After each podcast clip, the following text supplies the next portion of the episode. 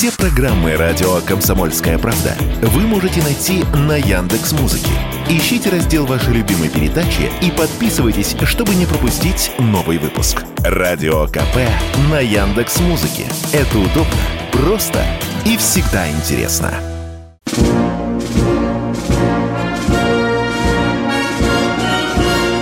Военное ревю полковника Виктора Баранца.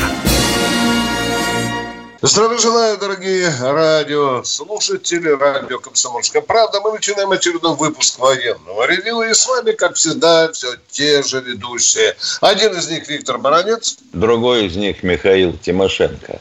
Здравствуйте, товарищи. Страна, слушай. Приветствуем всех, Четлан и господина Никто. Громадяне, слухайте сводки Софинформбюро. Дивись, Микола. Поехали, Виктор Николаевич. Ну что, дорогой Михаил Владимирович, начинаем сразу брать бэ ка сорок. Да. Когда же начнется генеральное наступление? Ну и обстановочку, пожалуйста, на поле боя осветите, а я помолчу. Наступлением песня отдельная. Сначала вести с полей. Итак, по традиции начинаем с севера нашей замечательной Донбасской дуги. Купянск. Кременная. Ну, что могу сказать? Купянск. Потихоньку наступаем с севера и юга, оттесняя противника за реку Жеребец, а дальше выход на тылы Северска. Бахмут. Оттягиваем противник, противник оттягивается к Часову Яру. Вот точных подтверждений тому, что они оставят Бахмут, нет. Но раз начали оттягиваться, вот это симптом такой. И замечен вывод штабной колонны, похоже по всему. Оттягиваются к Часову Яру. А дальше что? Если к Часову Яру, то, соответственно, мы перерезаем трассу на Константиновку. А Константиновка – это основная дорога, Константиновка-Бахмут, по которой снабжается сейчас группировка в Бахмуте. Сам Часов Яр – это опорный пункт, который перекрывает или прикрывает выход к Краматорску. И дальше события могут развиваться очень интересно. Угледар. Продвигаемся. У противника резервов нет. Хотя пытались чем-то усилить группировку, не удалось. Ведем бои за Авдеевку и Маринку. Ну, я понимаю, что вам эти названия уже плешь проели, как говорится. Но, тем не менее, зачем же класть своих рядами, если можно класть противника неспешно? Что еще бы я отметил? Это окружение Северска. Похоже, мы замкнем там колечко. Не хотелось бы сглазить, но или надо отпрыгивать противнику, или уж чего там, руки в гору. Это что касается вестей с полей. Соответственно, в Бахмуте и в Угледаре отмечается работа вагнеровцев. А теперь о генеральном наступлении. У меня такое впечатление, что все, кто на эту тему пытается поговорить, кого удается в качестве языка взять нашим многочисленным корреспондентам, они готовы говорить о чем угодно и что угодно. А раз это так, то, похоже, генерал Суровикин и Герасимов добились того, что никто уже не понимает, где возможно это наступление. Самый классический ответ выглядит следующим образом. В ближайшие месяцы с двух направлений. И тут же его, так сказать, контрпартнер добавляет. Или на одном из двух. Или на одном из двух. Абсолютной, абсолютной классикой является заявление некоего военного ученого. Вот военные, кандидаты военных наук, доктора военных наук меня всегда пугали. Эти, так сказать, ученые степени. Какие могут быть науки, когда наука – это то, что подтверждается экспериментом со стопроцентной точностью, ваши теоретические рассуждения. А когда война все переворачивает в течение от пяти минут до пяти месяцев, ну, о чем говорить? Тем не менее, значит, возможно ли это наступление? Давайте попытаемся понять и определить сроки. А, во-первых, это будет наступление на противника, который сегодня пытается сдерживать наше продвижение. Или это будет какой-то хитрый такой удар, отражающий контрнаступление противника. Потому что у него достаточно мощные резервы на сегодняшний день. Три армейских корпуса, вроде бы как, по сообщениям британской разведки, противник содержит. Общая численность до семьдесят пять тысяч человек. Но какие-то мобилизационные ресурсы они еще наскребут, спору нет. Тем более, что и иностранцы подтягиваются. А когда говоришь с кем-нибудь и спрашиваешь, подожди, подожди, подожди, подожди, какая такая мобилизация? У них уже поляки вовсю воюют в составе обороняющихся. Ну вот, а вы покажите хоть одного пленного поляка. Ну, пленного нет, а покойников показывать, ну, покойник же молчит. Итак, говорить о наступлении или контрнаступлении на сегодняшний день обоснованно невозможно. Почему? Потому что никто не может ответить о состоянии наших войск вменяемо и аргументированно. Никто не может сказать, каким составом войск это наступление может быть осуществлено и на каком направлении. Потому что понятно, допустим, что мы готовы и готовимся к тому, чтобы отразить наступление противника на Мелитополь-Бердянск. Потому что там уже столько мы рубежей накопали оборонительных. И больше того, прощупываем противника на флангах. Там наши подразделения проводят разведку боем. И уже даже влезли на ту территорию, которую противник удерживал на Запорожском направлении. А это, вообще говоря, наша земля, Запорожская область. Допустим, я понимаю, здесь вроде как могло бы быть контрнаступление. А вот в Донецке, в Донецком направлении или севернее от Купянска. Там не похоже на то, что мы готовимся к наступлению. Относительно невелика наша группировка, вроде бы как по плотности, но тем не менее. О сроках. О сроках говорить можно в пределах двух-трех месяцев. Я думаю, вряд ли раньше. И потом, почему обязательно должно быть вот решающее, генеральное сражение. Это что, слово так всем нравится? И корреспондентам, и э, тем, кто языком размахивает. Видимо, да. Тогда что считать генеральным сражением Великой Отечественной войны? Сталинград? Курскую дугу? Или операцию «Багратион»? Может кто-нибудь ответить мне внятно? Никто. Поэтому, вот с моей точки зрения, возможно, наше контрнаступление, наше наступление, ну, где-то месяца через два. Во всяком случае, те, потому что те, кто был призван по мобилизации, должны, а, во-первых, пройти подготовку, б, во-вторых, втянуться в обстановку, когда их перебрасывают на ленточку. Это не так просто и не так быстро.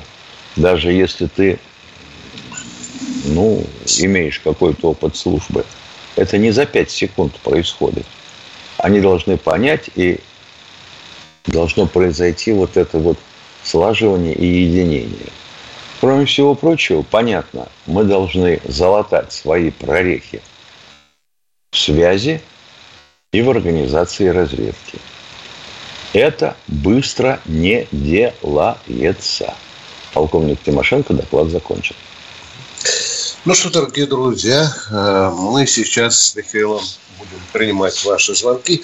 Ну, а, а я сейчас коротенько позволю одну любопытную реплику. Один из наших ютубозрителей, радиослушателей, вы знаете, ну, исходит до прединфарктного состояния, уже задолбал меня звонками о том, почему вы, Баранец, так называемый патриот России, носите импортную рубашку. Докладываю вам, мне эту рубашку подарила невестка. Но если вас жаба мучает, и вы уже желчью исходите, давайте тогда дальше идти. Может, вас интересуют, какие трусы у меня? Докладываю, белорусский, ивановский текстиль, все. Я Фигня. бы показал, Фигня. но стесняюсь. Да. Какой пастой пользуешься зубной? Да. Но сейчас мы уходим на перерыв. Военное ревю полковника Виктора Баранца. Только Баранец, но Тимошенко с нетерпением ждут ваших утренних звоночков. Самара у нас, Алексей, давний наш... Алексей, одну секунду, если позволите. Да. Вот чат, елки-палки, Нина Зайкина и ленивый кот. Ну как можно объяснить слова, почему обменяли шестьдесят три на сто шестнадцать с учетом особой чувствительности категории некоторых людей? Ну неужели вы не допускаете мысли, что тот, кто молотил языком вот на эту тему или печатал пальчиками, просто заполнял какую-то паузу временную. Ну, нечего ему сказать. Ну, не могу я, не Виктор Николаевич, объяснить вам чужие слова. Все, поехали. Алексей Саратов, пожалуйста, вам эфир. Самара. Самара, извините, здравия, извините. Самара. Здравия, здравия желаю, товарищи полковники. Виктор Николаевич, во-первых, хочу ответить этому истинному арийцу очень коротко. Вчерашнему. Ты не трогай Баранца, зараза, из Европы. Найдут тебя и быть тебе без глаза и без жопы. Вот. Да. Утешительно. Вот. Спасибо. И Первый вопрос к Михаилу Владимировичу по новому да. оружию. Вот. Голуби нам не нужны, я считаю. Нам нужны дрессированные вороны. Я очень коротко. По- под брюхом Это, оптика, в клюве граната и сыр. Зависает Понятно. над э, окопами, а дальше по басне Крылова. Если сыр отравлен слабительным, то и первый, и второй, и третий эшелон в ужасе разбегается по кустам и по походным сортирам. Спасибо большое. Спасибо. Вот. И потом, конечно, у вороны все... боевая нагрузка больше, чем у голубя. Да, она вообще как боевая, дрессированная военная ворона. Да. Все, спасибо, спасибо большое, всего спасибо. доброго вам. Спасибо. спасибо. Это вопросу о дискуссии про боевых голубей. Кто у нас в эфире? Волгоград у нас, здравствуйте. Здравствуйте, Виктор. А, здравствуйте, Алло. товарищ полковник. Здравствуйте. А, товарищ полковник, лично к вам вопрос. Давно, наверное, лет тридцать-сорок тому назад в прессе промелькнуло сообщение, или по радио, или по телевидению, озвучили высказывание или Черчилля, или Трумэна, точно вот не знаю. Так там было написано, ну, сообщено, что после того, что немцы... сделали в России во время войны, Советский Союз вот, имел моральное и физическое право уничтожить такую страну, как Германия, вместе с его жителями. Правильно? Слыхали? Это Черчилль говорил, да? Уточните, пожалуйста. Да. да. Или Черчилль, из... или Трумэн. Из... Извините, не читал. Считайте меня безграмотным. Не ну, читал восьмой, этого. Восьмой герцог Мальборо мог залепить и не такое. Так что у вас за вопрос-то? Да вот это и вопрос, так ли это или нет. Ну, да, вы Я... как журналисты слыхали? Ну, какие да. мы журналисты? Вы давайте пополам делитесь-то. Вот Виктор Николаевич, он, да, журналист, а я никакого отношения вот к этой отчетности. Ну, я и спрашиваю поэтому. Так вы спрашиваете двоих или одного? Ну, пожалуйста. А то простой пенсионер знает, а журналист не знает, военный. Ну, если вы знаете, тогда не звоните. Спи спокойно, дорогой товарищ. Вы что, нас под ёл, извините, подкалывать собираетесь? Нет. Что за дивный звонок? Ну, не все цитаты мы, может быть, знаем. Мы, может Я быть, где-то читал, не помню да. кто, не помню что. Ну, кто ж так... Да, извините, а разброс извините, какой. Извините, то ли Черчилль, пожалуйста. То ли Трумэн. У вас вопрос. Баба У вас Вася, еще да. вопрос будет, нет? Есть, есть, да. да. А вот скажите... Ну, если вы знаете на него ответ, то сразу выходите из эфира. Уважаемый. Не, не, не, если не, не. вы на него знаете ответ, давайте. Ракетные системы, вот это эс триста и эс четыреста, они могут стрелять по наземным целям? Мы эс триста, эс триста иногда применяется. Да. Но не нами. А, все. Спасибо. Да. Спасибо. Тронуты заботой. А вот это... Все, спасибо, вы исчерпали свой лимит запросов. Да. Кто? Геленджик. Сергей из Геленджика. Виктор Николаевич, здравствуйте. Вы настоящий полковник. Ответьте мне, пожалуйста. Есть такой, я его лично видел, пятибашенный танк. У него не посредине есть, не большая есть башня. Не есть такой. Да подождите вы. Такой не вот. Есть, а был. Был перед Великой Отечественной войной. Снимки да нет, я этого. Его видел. Он а, меня ну если догнал. Видели, хорошо. Молодец, я тоже видел. Есть снимки в Яндексе навалом. Любой первоклашка наберет пятибашенный танк и сразу его найдет. Спасибо вам за вопрос. А мы переходим к следующему товарищу. Алло, кто у нас в эфире? Здрасте. Здравствуйте, Елена Николаевна. Здрасте. Здравствуйте. Елена Николаевна, пожалуйста, обнаружьте себя в эфире. Здравствуйте, дорогие товарищи полковники. У меня не вопрос, у меня просьба. Дорогие военные, берегите нашего президента. Он очень много сделал для нашей страны, для нас, обывателей всех. Вот. Это просто неблагодарные люди сейчас его там поливают грязью. Вот, он... Я согласна со всеми его решениями, вопросами. Берегите его. И еще. Мы русские люди, мы привыкли обращаться к людям, которых мы уважаем, коренное слово, которых мы уважаем, по имени-отчеству. И когда наши журналисты, уважаемые, говорят «Владимир Путин», у меня лично режет слух. Никто никогда не сказал бы «Леонид Брежнев». Дорогой Леонид Ильич, наш Владимир Владимирович сделал значительно больше для нашей страны. Давайте вместе уважать. Это тоже вопрос э, воспитания Спасибо. Нашего вопрос поколения. Вопрос будет у вас? Спасибо. Э, вопрос, да, простите. Вопрос будет? Да. Или простите. Рассуждение? Пожалуйста, вопрос. Да-да, мы поняли. Простите, Спасибо. Почему наших... Э, вредителей, террористов, которых показывают по телевизору, закрывают, закрывают лица. Давайте, чтобы... Но ну, у нас мы... такая, но у нас такая норма существует в средствах массовой информации, особенно в телевидении, что если приговора еще нету, то давайте личико закроем. Или вот если этот пудель-мудель, допустим, шестнадцатилетний, накурился или наглотался какой-то пакости и кого-то там зарезал до смерти два раза, то тоже личико не показывать, чтобы не травмировать. До не травмировать уважаемая Елена. Елена, Елена, а если он окажется невиновным в итоге по приговору, а мы его на всю Россию, его физиономию покажем?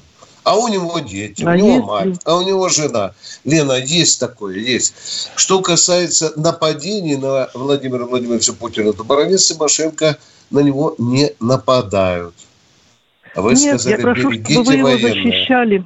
защищали. А мы его защищали. Простите, простите, это не наша обязанность. Да.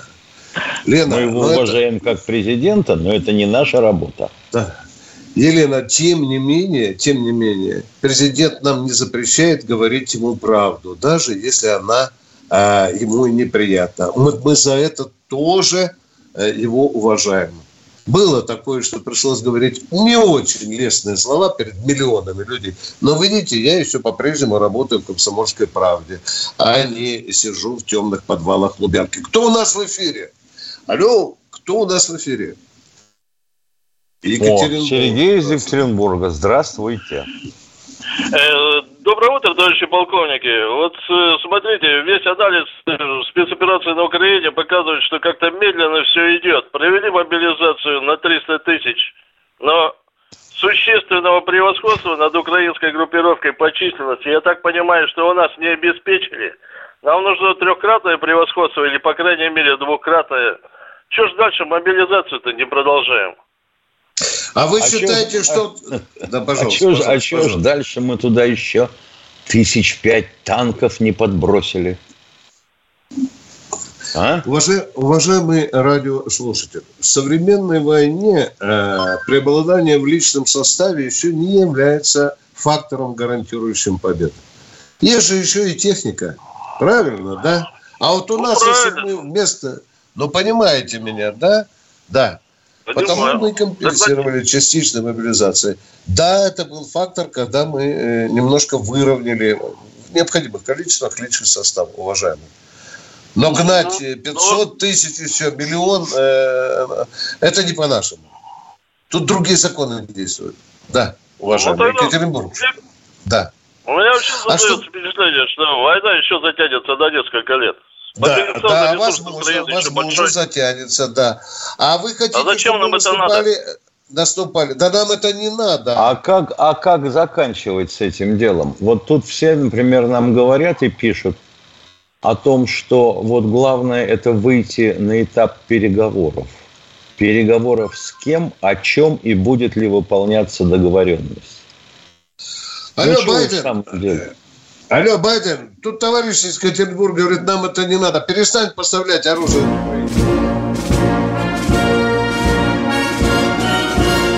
Военное ревю полковника Виктора Баранца.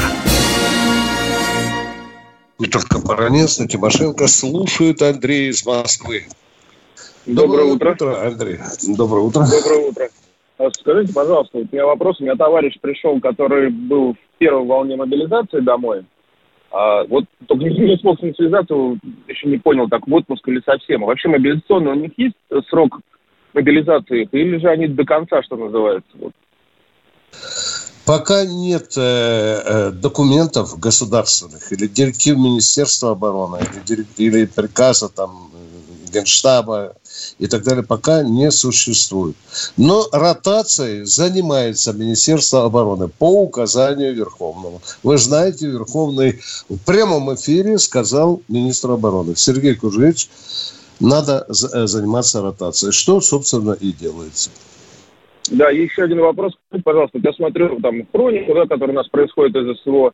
И, э, в частности, бросается в глаза, что одни у нас солдаты ходят э, там, в касках, в частности, одного, одной модели, ну, не знаю, как правильно это назвать, другие, там еще модель, видно, постарше, с которой я застал в армии.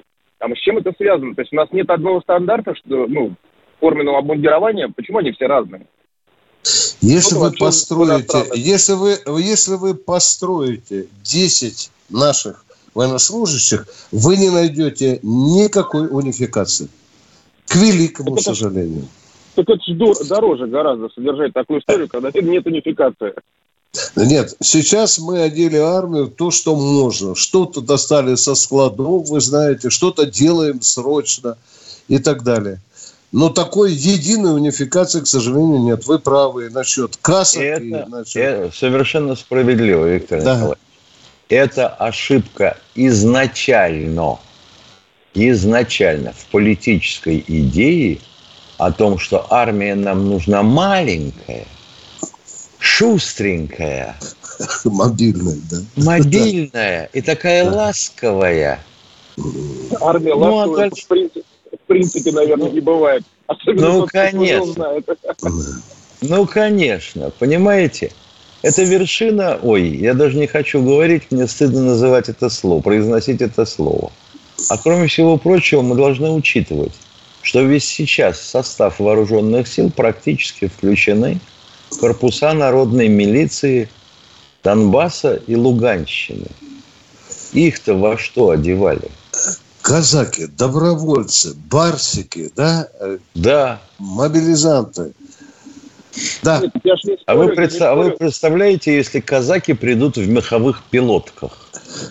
Потому что вроде как ему папаха нужна, а вот по форме папаха не положен, давайте пилотку ему оденем, скажет какой-нибудь генерал. Вот, а пилотка будет у него меховая.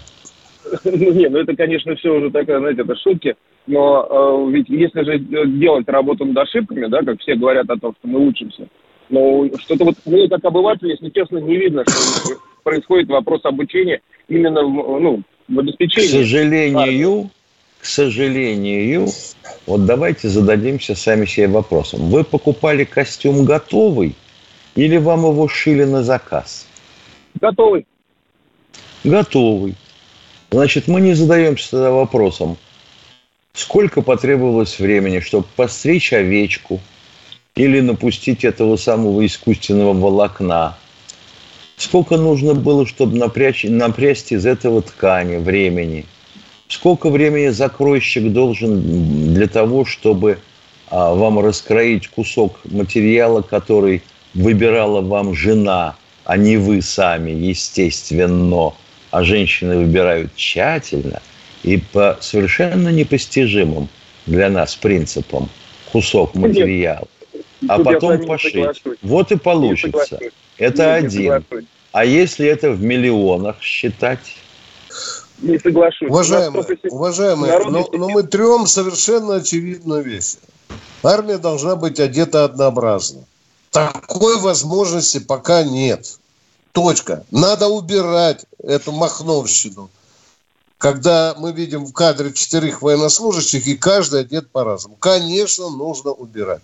Все, вот цена этому вопросу. Тогда это не армия, а ополчение народное. Да. Вот и все.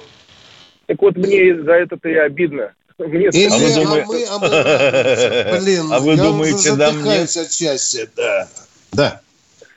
Спасибо. Спасибо, всего доброго. Вопрос поднят и правомерно, уважаемые. Вы знаете, кто у нас в эфире? Александр, Камчатка. С вами знаком. День добрый, товарищ полковник. Здравствуйте. Вы знаете, это, это естественно. Дроны туда-сюда, все это понятно. Ну, нехватка, я, я все понимаю прекрасно. А, вот, меня, знаете, больше всего мы тут сидим, ребята, с нашей, это, с русского национального единства. Как будет, вот закон должен, понимаете, броня должен, как профессор Преображенский сказал. Вот ребята, которые... Мы не вечные, Путин тоже у нас не вечный. Чтобы такой закон был, который ребята оттуда будут раненые, подранки, инвалиды. Чтобы никто их потом... Придет Прохоров или Порошенко, кто там у нас, Прохоров, ну, всякий может прийти президент. Чтобы вот этот закон должен готовиться, такой закон, чтобы потом его не скрутить, не свернуть, ничего. Как О чем будет, закон-то, да. Ядрит твою... Ну, такой, чтобы их потом а... пенсиями, чтобы вот это вот вопросы... Но ну, уже же есть, пенсии. Дорогой мой человек. Да он есть. У нас афганцев тоже был закон, чеченцев тоже был закон. А вы понятно, эти законы не будут всегда соблюдаться. Цена вашего вопроса. Поговорить бы хотелось. У нас сорок, у нас сорок две тысячи отставников. Помолчите. Вот будет он потом. Да. Чепуху спрашиваете. Чепуху. Но почему у нас сорок две тысячи отставников до сих пор не обеспечены жильем. В чем вопрос? Вот о чем мы говорим. А закон есть. Не увольнять без предоставления жилья. И, конечно, вот будут говорить, мы вас туда не посылали, уважаемые. Это Россия. Так я о чем и говорю. Что их туда не посылали. Ну, мы тоже за это. Поговорить захотелось. Да, понял. Да почему поговорить захотелось?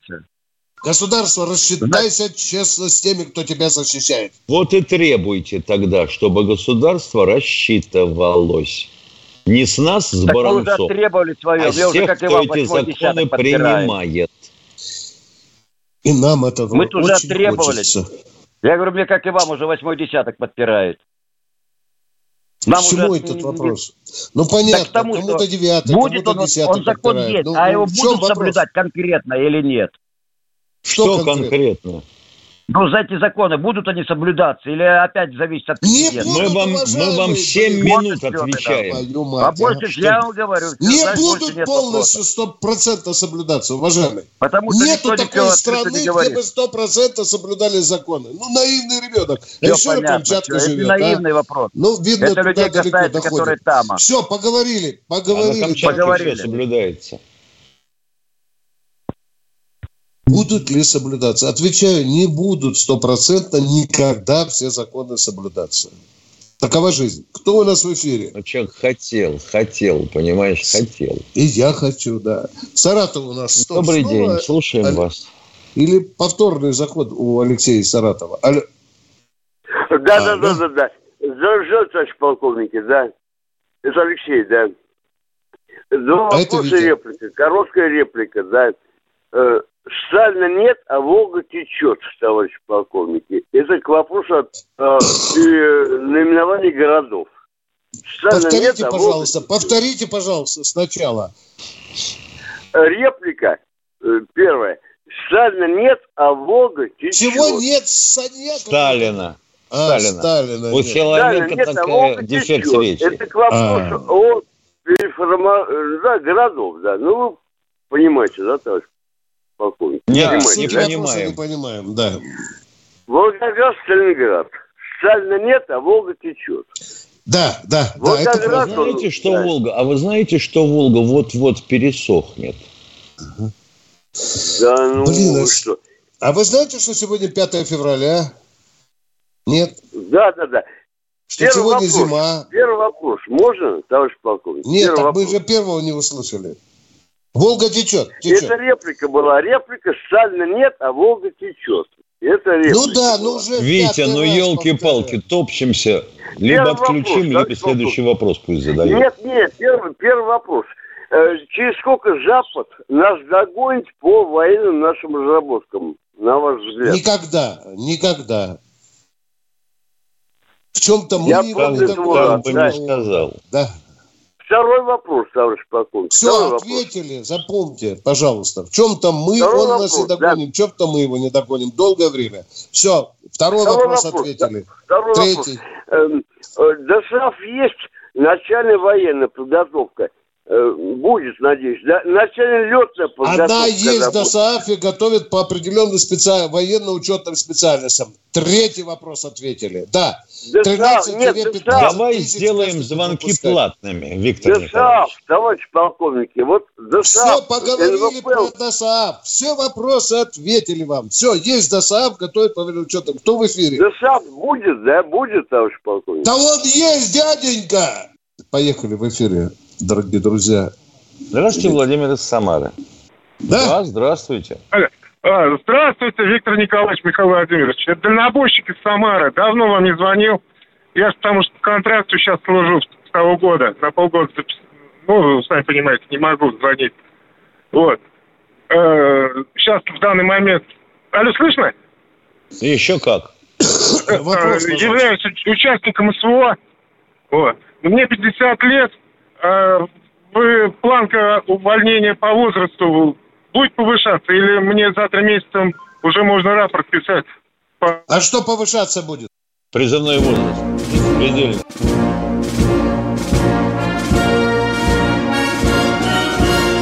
Военное ревю. Полковника Виктора Баранца. Михаил Тимошенко, давай из Самары человека послушаем. Он у нас давай. Еще на проводе. Давайте. Самара. Что у вас еще есть? Пожалуйста. Вот мне пятьдесят лет уже, пятьдесят первый год.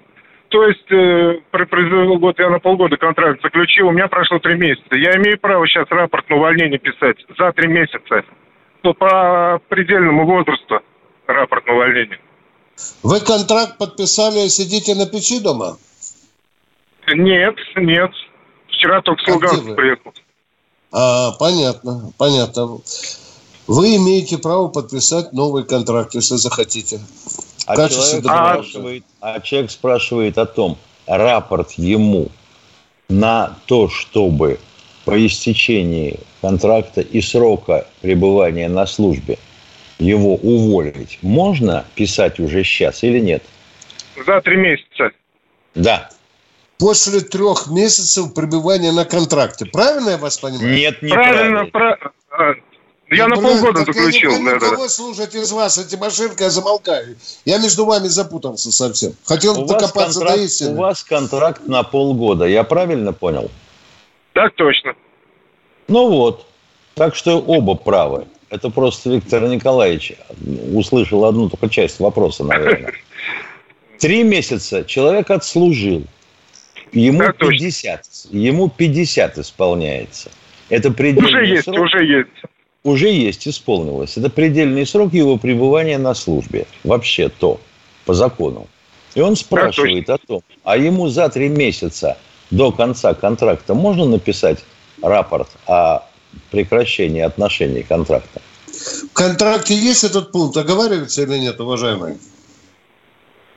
Ну, кто сейчас кто что говорит? Кто говорит за месяц писать, так. Кто раньше за три, говорит, писали. Ну, нормальный вот вот бардак, непонятно. обожаю. обожаю. Ну, да, да, нормальный да. бардак, да, да, да.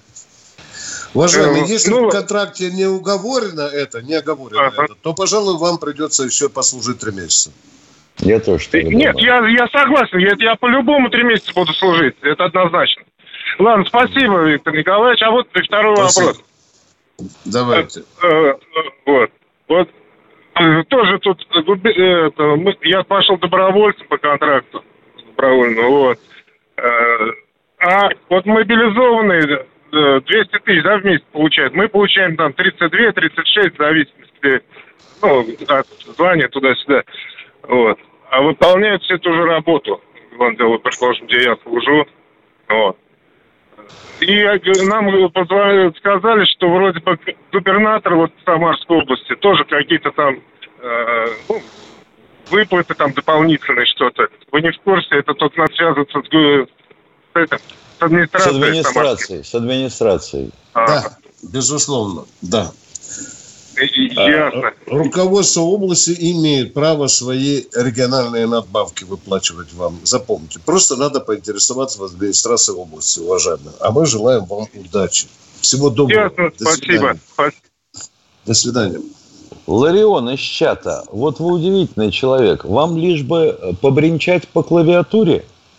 Если собираетесь дальше так бренчать, то я задамся вопросом. А вообще на кой хрен вы на этот чат зашли?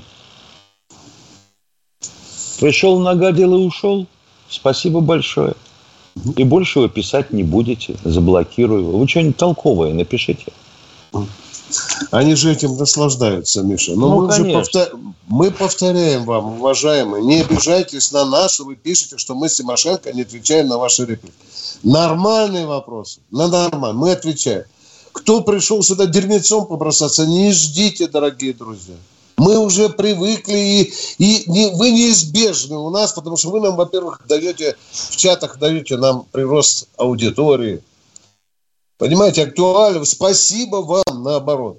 Но если вы пришли бросаться дерьмом, не ждите ответа. И не пишите никуда, хоть в лику сексуальных меньшинств. Мы не будем отвечать, сидим, разговаривать с идиотами. Кто в эфире?